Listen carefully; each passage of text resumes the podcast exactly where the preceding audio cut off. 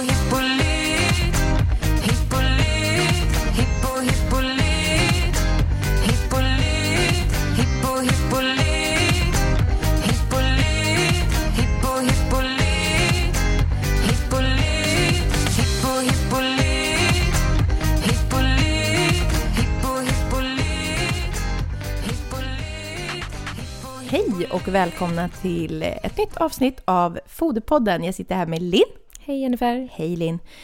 Idag ska vi prata mineraler. Jättekul! Jajamensan!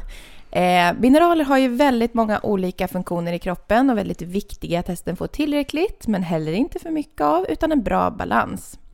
Ehm, ja, och de spelar ju en väldigt stor roll i hästens kropp. Och eh, hästen föds ju med mineraler i sin kropp. Beror ju på hur den har fått, vad den fått för foderstat från mamma, vad mamman har fått för foderstat och sådär. Mm, det spelar ju absolut roll att hästen redan när den föds har mineraler i kroppen och att eh, stoets tilldelning under dräktigheten påverkar förlungen. Och sen under resten av hästens liv så beror ju mineralstatusen på eh, intag och förluster. Mm. Vad, vad är det för olika, hur påverkas mineralbehovet hos hästen? Nej, men det är ju så att vi tillför ju mineraler dagligen med hästens fodring. Och eh, de här mineralerna kan man ju tillföra, eh, eller tillförs ju till en stor del av grovfodret eh, som hästen äter. Eh, och sen så kan man då dessutom komplettera eh, grovfodret med antingen en mineralblandning eller en, eh, med kompletteringsfoder som innehåller eller är berikade med mineraler. Mm.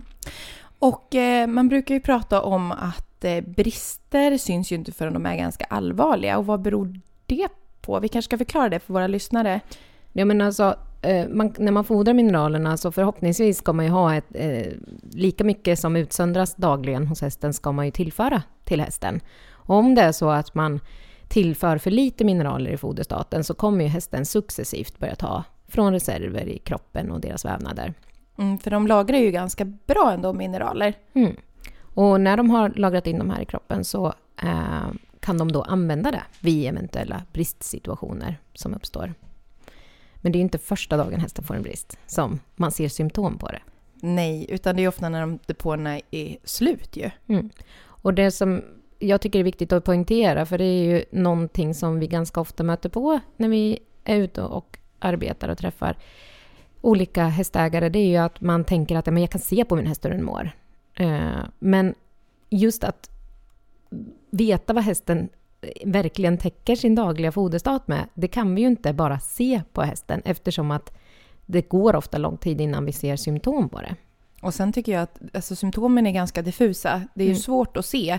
Ja, men min häst har lite dåliga hovar. Ja, du har brist på den här mineralen som leder till det. För det, många mineraler har ju många olika funktioner i kroppen. Det är mycket mer komplext. det är mycket mer komplext än så. Mm. Eh, och det är ju ja, men svåra, diffusa symptom. Kanske lite sämre kvalitet på pälsen, lite trött. Lite. Mm. Vi har en liten hund här som busar i bakgrunden, så det är därför det låter lite kanske. Vi hoppas att han lugnar ner sig. Ja. Eh, men om vi tänker att vi i alla fall när vi räknar en foderstat eller ser på vad hästen behöver så börjar vi ju att utgå från grovfodret. Och vi kan man säga att vi konsulenter tillsammans läser ju hundratals analyser varje säsong. Eh, så jag tycker att vi har en ganska bra bild på hur det brukar se ut och vad som normalt sett finns eller som saknas. Och det vi generellt sett ser är det är att om det nu är så att mineralerna är analyserade, för det är ju inte alltid de är. Ibland så är det bara eh, energi, protein och torrsubstans som finns analyserat och ibland så har vi analyser som är analyserade för mineraler. Men när de är analyserade så kan vi ju se att vissa mineraler täcks in medan andra inte gör det. Och man kan också säga att givan eller mängden grovfoder vi tilldelar har ju faktiskt en stor roll också. Mm, verkligen, för att om du, om du till exempel har en häst som du måste begränsa givan grovfoder, då får du ju inte lika mycket mineraler såklart i den foderstaten jämfört med om den har fri tillgång och får i sig mycket, mycket större mängd. Så det är ju någonting man måste tänka på också. Ehm, och eh, ja, du nämnde lite det, att det finns olika, att ibland så ingår det vissa mineraler i en analys och ibland inte. Och ehm, det finns ju olika typer av analyser man kan ta, som du nämnde. Antingen grundpaketet är ju ofta protein, energi och torrsubstansen. Men sen kan man ju lägga till någonting som kallas för makromineraler eller ett paket som är ännu större med mikromineraler också. Och då tänker jag, ska vi reda ut det här? Makro, mikro, Vad är vad? vad är vad? Eh, precis. Eh, makromineraler, det är ju faktiskt de mineraler som vi ger i så pass stor mängd att vi ger det i gram per dag till hästen. Och hit hör ju då kalcium, fosfor, magnesium och natrium. Och jag brukar ändå lägga till det att även fast de fodras i gram så är ju inte det så att de är viktigare än mikromineralerna som man kan Absolut tro då att hästen behöver mer av det här och då, då är de ännu viktigare liksom. Alla mineraler är viktiga och de Ja. samspelar med varandra, vilket jag hoppas att vi kommer kunna reda ut lite grann i alla fall. Eh, sen har vi mikromineralerna och de kallas även spårämnen. Eh, och de, är, de ger man i mindre mängd, eh, så de räknar man i milligram. Och dit hör då järn, mangan, koppar, zi- zink, eh, jod och selen, bland annat. Kobolt. Och kobolt. Mm. Eh, och eh, alla de här samverkar med varandra i kroppen hos hästen. Ja. Och kalcium då? Den, om vi ska börja med att utreda vad alla mineraler gör i kroppen och hur de fungerar så tycker jag att vi börjar med kalcium. Eh, de flesta vet ju ofta vad kalcium är för någonting och det, det är ändå en mineral som många känner till och sådär. Eh, och eh, störst mängd kalcium är ju i hästens skelett. Det har väldigt viktiga uppgifter i skelettet hos hästen. Mm, det lagras in där. Eh, och eh, finns även om hästen skulle få ett underskott så kan de ta kalcium från skelettet. Det behövs också för muskelarbete. Och om man har sett där att när man fodrar kalcium så är det... eh, Man fodrar kalcium och överskottet då försvinner i träck och urin. Och att det är ungefär det samma förhållandet eh, där hästen utsöndrar lika mycket kalcium ungefär som den eh, fodras överskottligt med. Då. Mm. Och sen behovet beror ju på lite också vilket arbete hästen utför. För att eftersom att kalcium är viktigt i muskelarbetet så tränar hästen hårdare så har man ju ofta ett högre behov av kalcium också. Och samma sak är det om man har en divande häst till exempel. Eh, så ökar ju behovet mycket för att kalcium vet vi många utav oss att mycket kalcium finns ju i mjölk. Mm. Så producerar hästen mjölk så krävs det ju mer kalcium. Eh, likadant är det ju eftersom att den är viktig i skelettet och i skelettets uppbyggnad så är det också ett högre behov hos växande unga hästar. Mm. Och där är det ju framförallt när det är redan under fosterstadiet på hästen så är det när då hästen eller stoet har ett direkt, liksom dräktighetstillägg av kalcium så är det framförallt då under de sista månaderna där den största skelettillväxten sker hos fostret som dräktighetstillägget ökar hos hästen. Jag tyckte du hade ett bra förklaring där med divningsbehovet på kalcium. Du hade något exempel Ja, där Linn som du nämnde innan. Jag tycker det är liksom intressant att få lite siffror på hur mycket det faktiskt går åt, för det är lite svårt att förstå annars. Eh, och då kan man ta som ett exempel ett 500 kilo sto som totalt då under de här sex månadernas divning, det kan ju vara längre divning, men framförallt de sex första månadernas divning, totalt producerar 200 kilo mjölk under den här perioden, vilket är mycket. Otroligt. Ja. Eh, och det i sin tur leder till ett laktationsunderskott, alltså det behov som extra behövs för eh, kalcium på 1,8 kilo kalcium och 0,7 kilo fosfor. Så det är mycket som man behöver dels tillföra då med fodret och som hästen eventuellt tar från sina reserver. Så att det är viktigt att man beräknar en foderstat under hästens både dräktighet och digivning där man går in och under de här olika stadierna korrigerar foderstaten efter hästens behov. Och jag tycker man märker det när vi räknar på de här hästarna att det kan vara ganska svårt att komma upp i tillräckliga mängder kalcium och fosfor till hästen. Mm. Mm, håller med. Fosfor nämner du nu. Mm. Ehm, ja, alla våra lyssnare kanske inte vet vad fosfor är, men det är också en makromineral Ja, som också är viktig i kroppen. den är ju också involverad i uppbyggnaden av skelettet, precis som kalcium är. Eh, och även viktig för energiomsättningen i cellen hos hästen. Och eh, precis som du nämnde med kalcium så ökar ju det med eh, ökat arbete. Så det är någonting som man korrigerar för när man räknar en foderstat. När vi tittar på kalcium så eh, foder som innehåller mycket kalcium naturligt sett är ju bland annat då lucern som har en hög kalciumhalt.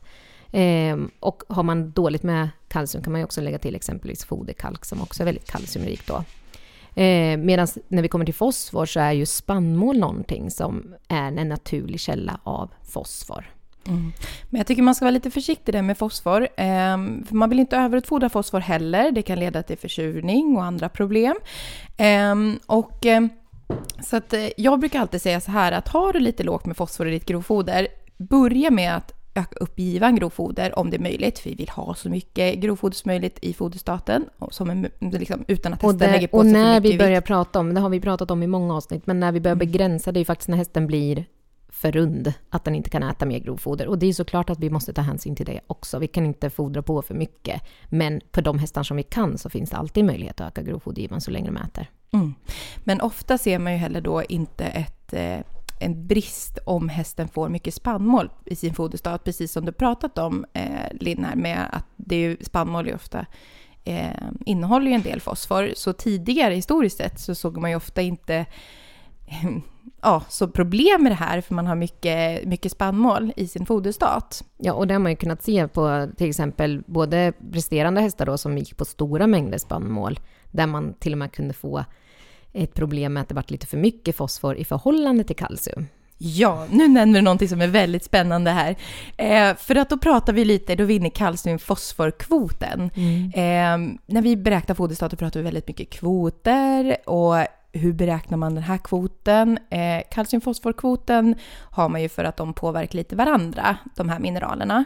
Eh, och att det är viktigt att man ser att balansen mellan dem. Och eh, man får ju kvoten genom att man dividerar kalciuminnehållet med fosforinnehållet. Mm, det stämmer och eh, jag tycker fortfarande, även fast man tänker att nej, men, det är, ju, det är bara att dela, eh, så kan vi väl ta lite som ett exempel. För att vi pratar ju också om vilka intervall den här mm, kalciumfosforkvoten helst ska ligga inom. Och för att få lite siffror bara för att, att arbeta med, så om vi tar hypotetiskt att vi har 3,5 gram kalcium i vår grovfoderanalys och sen har vi 2 gram fosfor, då får vi ju Och det är ofta de här förhållandena vi pratar om i grovfoder. Det brukar ligga någonstans runt där. Mm. Och då delar man 3,5 med 2 och då får man en kvot på 1,75 i det här fallet. Och eh, de normala värdena som man brukar säga att fosfor, eller kalciumfosforkvoten ska ligga mellan det är ju 1,2 till 1,8. Men här har man ju kollat en hel del och sett att ett överskott av kalcium påverkar inte hästen negativt. Eh, utan där har man studerat kvoter ända upp till 6 utan att det är någon negativ påverkan på hästen. Så att lite för mycket kalcium i förhållande till fosfor är ingen fara. Däremot om man har för lite fosfor, nej vad säger jag, för mycket fosfor i förhållande till kalcium, så kan det då bli en negativ effekt hos hästen. Det vill säga att man får en kvot som ligger under 1,1 Mm. eller lägre då. Ehm, Det kan ju leda till istället då kalciumbrist, alltså om man har för mycket fosfor. Mm. Fast Ehm. det finns tillräckligt med kalcium i fodret till hästen. Alltså hästen äter tillräcklig mängd kalcium, men bara för att fosfor är högre så eh, minskar smältbarheten, så hästen kan ändå få en kalciumbrist, vilket är väldigt intressant. Mm. Väldigt spännande. Så därför är det viktigt att tänka på flera aspekter när man beräknar en foderstat och titta på mineralerna just eftersom att de kan påverka varandra. Mm. Eh, och även fast man har en hög kvot tycker jag ändå att man ska poängtera det att du måste ju fortfarande täcka upp hästens behov av fosfor. För i år till exempel så när det varit torkan som det varit i år, gud vad vi tjatar om den här torkan, men det är ju ett väldigt specifikt år. Mm. Så jag har sett väldigt många grovfoder som har haft ganska låga värden av fosfor. Eh, och som sagt, jag brukar först och främst rekommendera att gå in med lite mer grovfoder. Är inte det möjligt, ja, men då kanske vi måste lägga till något extra fosfortillskott Mm. på något sätt. Eh, och eh, ja, men det vill man såklart undvika för att man inte vill få den här eh, Eh, justerade balansen. Att man vill inte få mer fosfor än kalcium i sin foderstat. Nej, och det är ju så att en grovfoderanalys är ju ett, vad ska man säga, det ger oss en bild av hur grovfodret ser ut, men det är ingen exakt verklighet. Vi inte vill riskera att tillföra någonting och sen så råka hamna åt det omvända hållet istället. Och hästarna själv saknar ju förmåga att kunna känna efter om fodret innehåller ett bra förhållande mellan kalcium och fosfor. Mm. Så det får vi hjälpa dem med. Och, Ja. där, och därför skulle jag vilja säga att det är viktigt att vi har en analys för kalcium och fosfor. Eh, Ja, och också vad man ska välja för mineralfoder framför allt. Mm. För att eh, ofta så måste man komplettera då kanske med ett mineralfoder som vi ser. Om man måste begränsa grovfodret så måste man ju komplettera med mineraler ofta. Eh, för det täcker ju inte upp tillräckligt. Eh, och då, då gäller det också då att välja ett mineralfoder som kompenserar ditt grovfoder bra. Till exempel har du lite lägre fosfor, då brukar jag rekommendera en mineral som kanske innehåller lite mer fosfor. Eh, så att man tänker på sådana saker när man också väljer mineralfoder, för det tycker jag är ganska... När man väljer ett mineralfoder, mineralfoder som mineralfoder, upplever jag att många tänker. Eh, men där ska man också tänka till. Det finns ju väldigt mycket olika typer av Absolut. mineraltillskott. Absolut. Eh, känner vi oss färdiga med kalcium och fosfor så här långt, tycker du? Ja, jag hoppas att vi har kunnat reda ut eh, vad kalcium och fosfor är för någonting och vad de har för funktioner i kroppen och hur balansen mellan dem funkar. Så jag tänker att vi går in lite på magnesium, Linn. Ja, magnesium är också en av makromineralerna och väldigt viktig vid muskelarbete hos hästen. Eh, den hjälper till vid muskelkontraktionen. Eh, och den är också viktig i flera olika enzymsystem i hästens kropp. Eh, och precis som med kalcium och fosfor så sker ett överskott, alltså om hästar får ett överskott så utsöndrar de det med urinen, eh, med träckurin. Eh, och hästar kan ju också svettas en hel del när de arbetar. Eh, och det är en av mineralerna som finns gott om i svetten, när hästen svettas. Så har man en häst som arbetar hårt och gör av med mycket, eller utsöndrar mycket svett, så gör de också av med mycket magnesium i svetten. Och brist på magnesium, det kan ju leda till exempel till att hästen får lite, de kan bli nervösa, de kan få muskelspänningar, de kan kännas lite stiffa i musklerna, brukar man prata om. Eh, och eh, det är ju för att det är en mineral som, är, som är, är, arbetar i muskelkontraktionen, alltså den är ju involverad här, det går åt mer om hästen tränar hårdare. Ehm, eh, och eh, där Nå- är många, tycker jag, jag upplever många gånger att ja, men hårt tränade hästar, då vet man ofta att ja, men då kan de behöva lite extra magnesium och sådär. Travare som presterar väldigt hårt brukar ofta gå in med lite magnesiumtillskott och så för att stötta upp det här muskelarbetet. Eh, men jag upplever också många som ger ett magnesiumtillskott för att lugna nerverna. Mm. Och det är ju någonting som man har ju inte kanske riktigt sett att det verkligen i studerade försök hur det fungerar. Men däremot så har många hästägare som vi är i kontakt med upplevt en stor skillnad på deras hästar när man har lagt till det. Och det jag brukar säga är att om hästen eventuellt ligger lite lågt och har ett litet underskott i kroppen så kan man ju misstänka att det skulle ge en effekt hos hästen eh, när man tillför det eftersom att man då fyller på hästens depåer av magnesium. Mm. Natrium då? En annan viktig mineral framförallt som ingår mycket i svettet hos hästen, svetten. Ja, den är ju precis som eh, med magnesium, den, den är ännu mer involverad i svetten, eller på att säga. Men eh, det är en mineral som inte finns naturligt i hästens föda i så stora mängder, utan det är någonting som vi också behöver tillföra. Eh, och oftast när vi räknar på det så har man tillfört en vanlig mineralblandning så behöver man ytterligare tillsätta salt utöver den. Och ja, för natrium, då pratar vi salt. Salt består ju natriumklorid. Mm.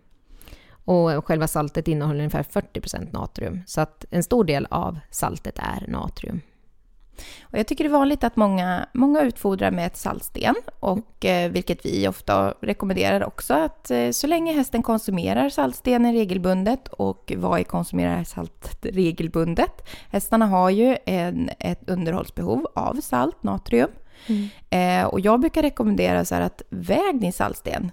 Alltså väg, hur mycket väger saltstenen när jag sätter in saltstenen till, till hästen i boxen? Och sen så jag väger några dagar senare eller en vecka senare eller en månad senare. Eller bara ser hur lång tid det tar för den att konsumera upp det och sen slår jag ut det på Antal dagar. antal dagar och så räknar jag på hästens behov. Ja, stämmer det här? Ja.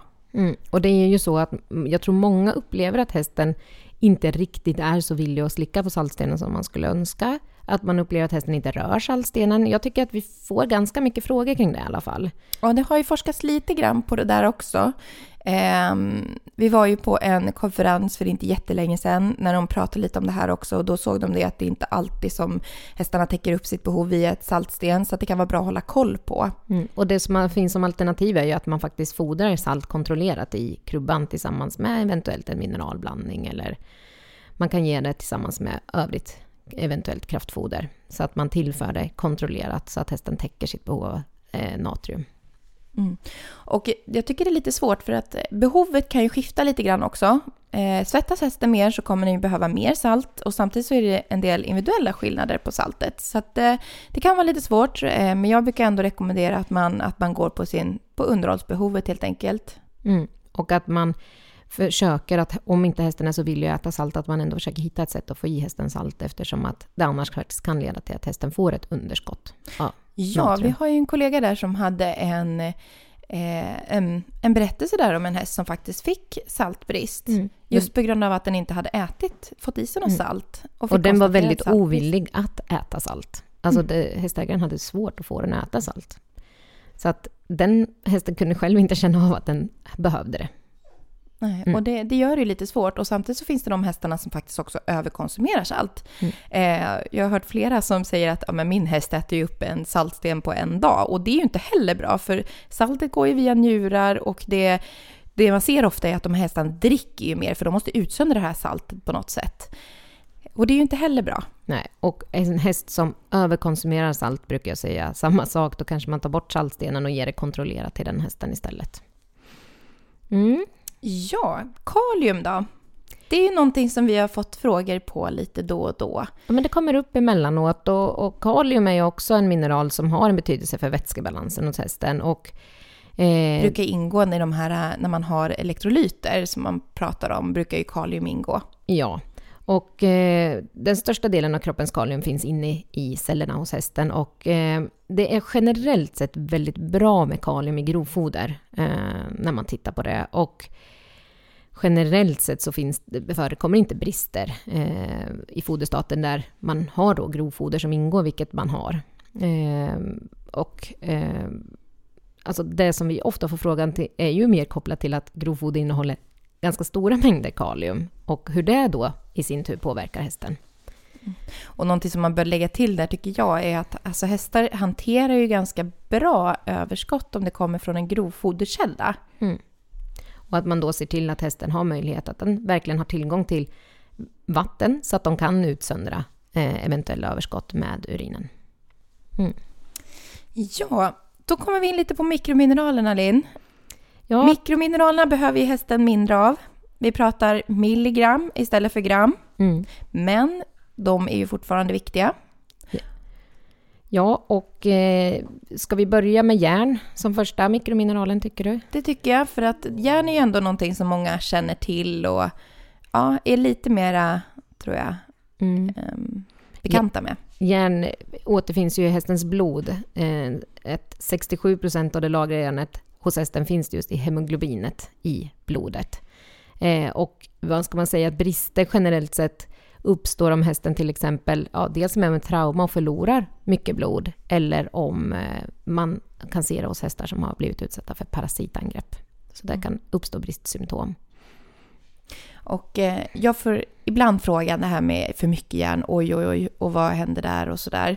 Eh, och absolut, för mycket järn kan leda till att andra mineraler upptag eh, påverkas och sådär. Men ehm, eh,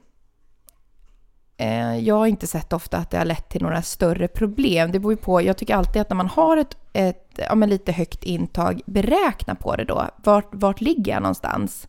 Det I finns, liksom- det finns ju maximala gränser som man ska förhålla sig till som maximalt inte får överskridas. Och däröver brukar vi, jag skulle säga väldigt sällan hamna. Jag har nog aldrig kommit så högt tror jag, att jag överskridit ett maximalt intag.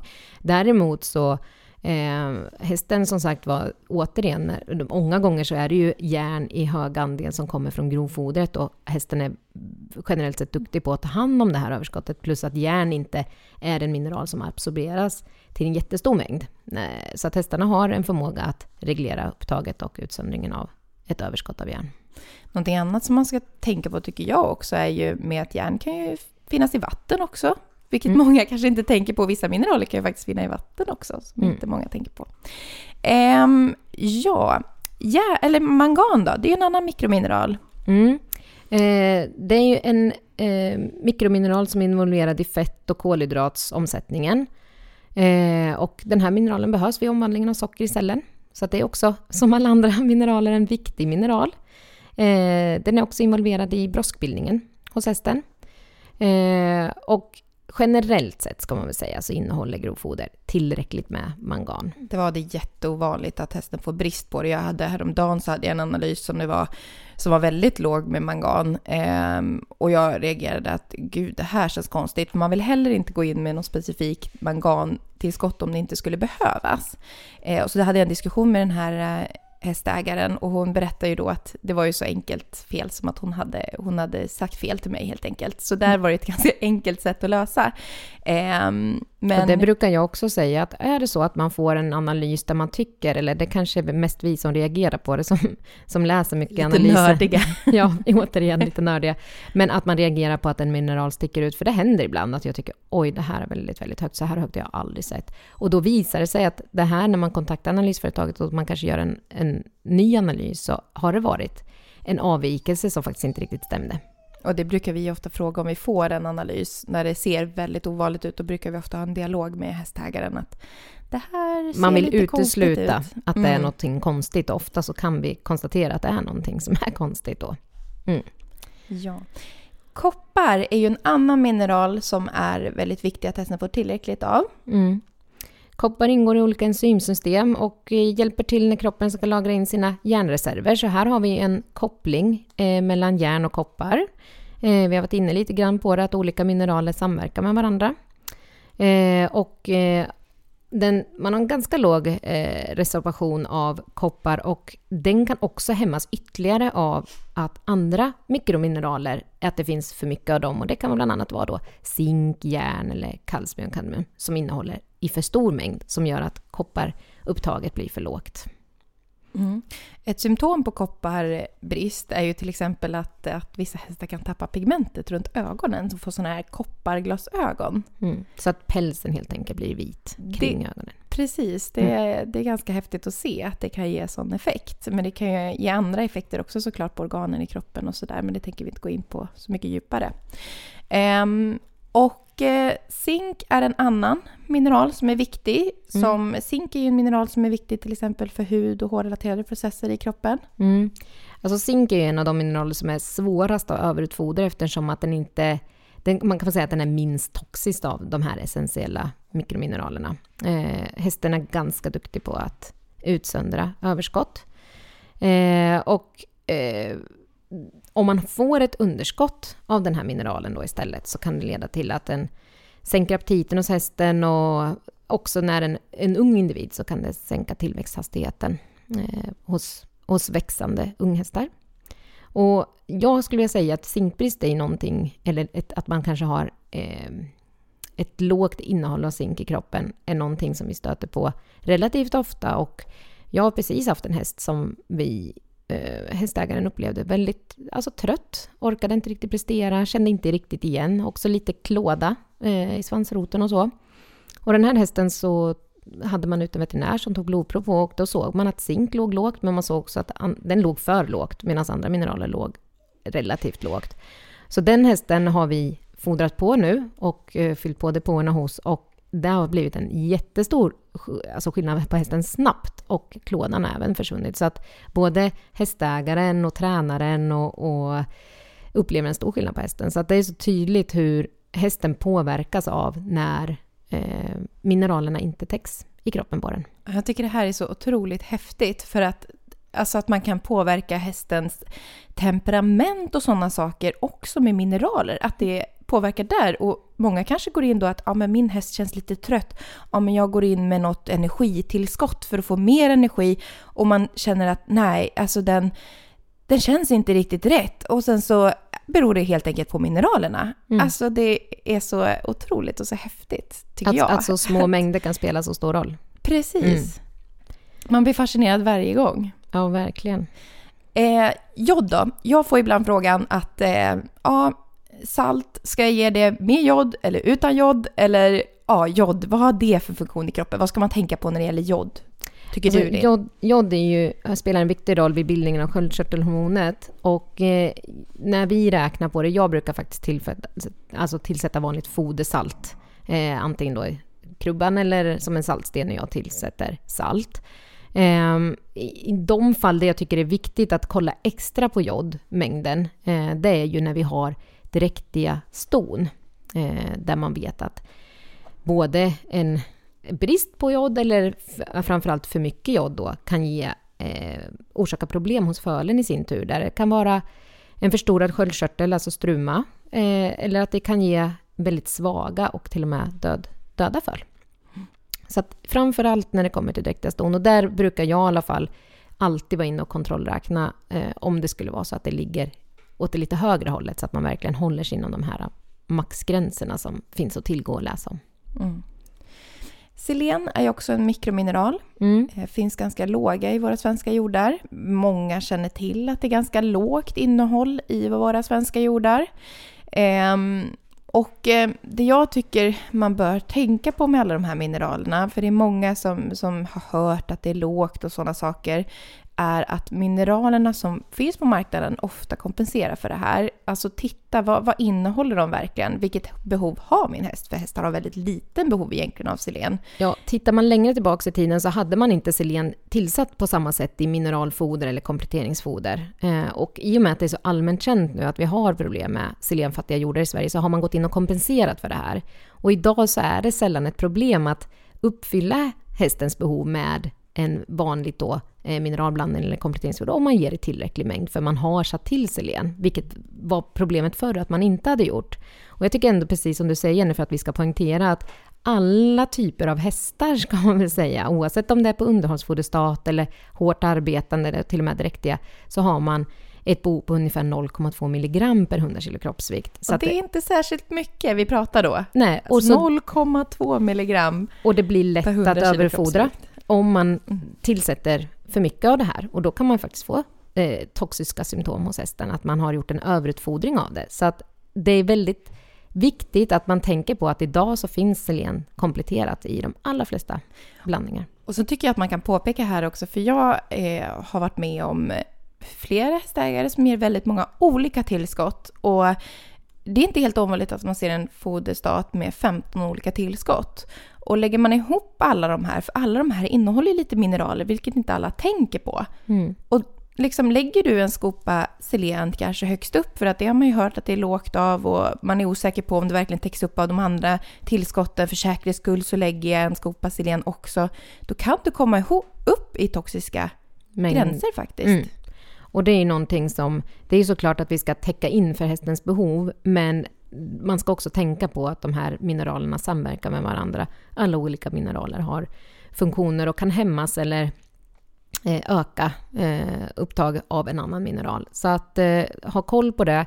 Sen kan ju såklart det ske en brist om man till exempel inte ger några mineraler som innehåller något selen och inte ger extra selen så kan det ju bli problem med till exempel eh, föl som föds väldigt svaga och muskelfattiga. Eh, och eh, det här var ju någonting som var mycket mer vanligt förekommande förr när det inte var tillsatt i mineralblandningarna. Ja, och vi har ju varit inne och pratat lite om det här. Ehm, tycker att vi har täckt upp mineralerna ganska bra nu, Linn. Vi har förklarat de flesta i alla fall, som vad jag känner till i alla fall. Ehm, Ja, men de vanligt förekommande som vi räknar på, eh, de tycker jag att vi har pratat om. Och som sagt var, det man kan ju djuploda hur långt som helst när det kommer till mineraler, men någonstans så tänker vi att det här kanske är ett, en, en bra sammanfattning av de mineraler som vi stöter på och räknar på i Ja. vårt dagliga arbete. Vi, Mm. vi kan ju nörda ner oss riktigt mycket i det här, Linn, och vi, vi vill inte trötta ut er lyssnare allt för mycket genom att nörda ner oss allt för djupt heller. Ehm, men återigen, så vi, vi brukar ofta rekommendera att ta en fullständig analys, ta med mikromineraler, för att alltså, Vi ju mer fakta man vet, desto, desto mer liksom vet man hur man ska hantera det. Ja, och även fast många grovfoder ligger inom hyfsad standardiserad värden brukar jag säga, så ser vi ändå de här avvikelserna när vi tar de fullständiga analyserna, så man upptäcker de här avvikelserna. Och inte minst även då på makromineralnivå, att ibland så händer det att kalciumfosforkvoten är omvänd eh, när vi tittar på ett grovfoder. Hade jag inte haft en analys så hade jag inte sett det. Nej. Så därför är det så viktigt att ta analysen. Och också för att veta vilken mineral man ska välja på marknaden. Mm.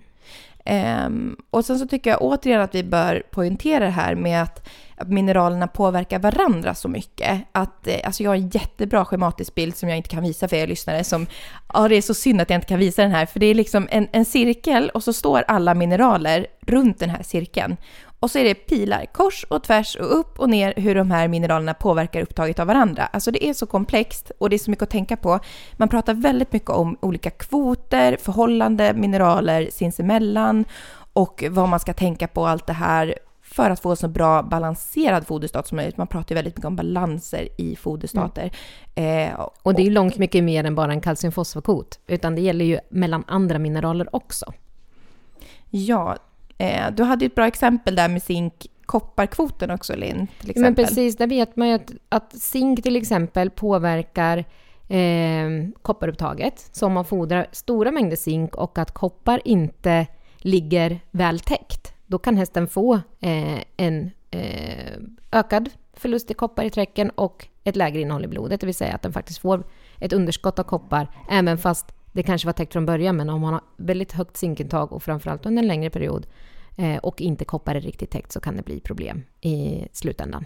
Så det är bara ett exempel Precis. Där, där du är inne och påverkar. Och det här tänker vi ofta på när vi beräknar foderstater. När vi, vi var lite inne på pratade om det här också med att om man har väldigt mycket intag av en mineral, då brukar vi ofta kontrollera det här också, för vi vet ju vilka mineraler det påverkar. Så går man och tittar, ja, täcks det upp verkligen eh, liksom tillräckligt av de mineralerna också, så att man ser till kvoten mellan dem med då. Mm. Ehm, Och att om man börjar justera eh, någon mineral så kommer nästa mineral påverkas och nästa mineral påverkas. Och i slutändan så kanske situationen blir värre för hästen än vad den grund, grundförutsättningen var med de mineraler som fanns i grovfoder. Så att det gäller att såklart att vi ska täcka alla hästens behov och generellt sett så ser vi det när vi läser, läser alla våra analyser att det behöver tillsättas mineraler, men hur man ska tillsätta dem och på vilket sätt, det kan vara ganska bra att man tar hjälp med det. Ja, för vi, det är väldigt sällan vi rekommenderar att man går in med en viss specifik mineral och bara rekommenderar just den. Mm. Eh, så är det ju. Ja, men då har vi väl tagit upp det mesta runt mineraler, Linn? Ja, och är det så att man får frågor kring det här så får man ju jättegärna höra av sig till oss. Antingen så kan man ringa på 0413 486 100 eller så kan man mejla på infosnabelahippolyt.se och det är så roligt varje gång vi får ett mejl från någon av våra lyssnare. Det tycker jag. Ja, det tycker vi. Ehm, och i kommande avsnitt, lite senare, kommer vi prata om vitaminer som också har lite, som hör ihop lite mineraler. Mm, de samverkar också med varandra. Ja, det blir ännu mer komplext. Ja. ha det så bra allihopa, så hörs vi. Hej då! Hej då!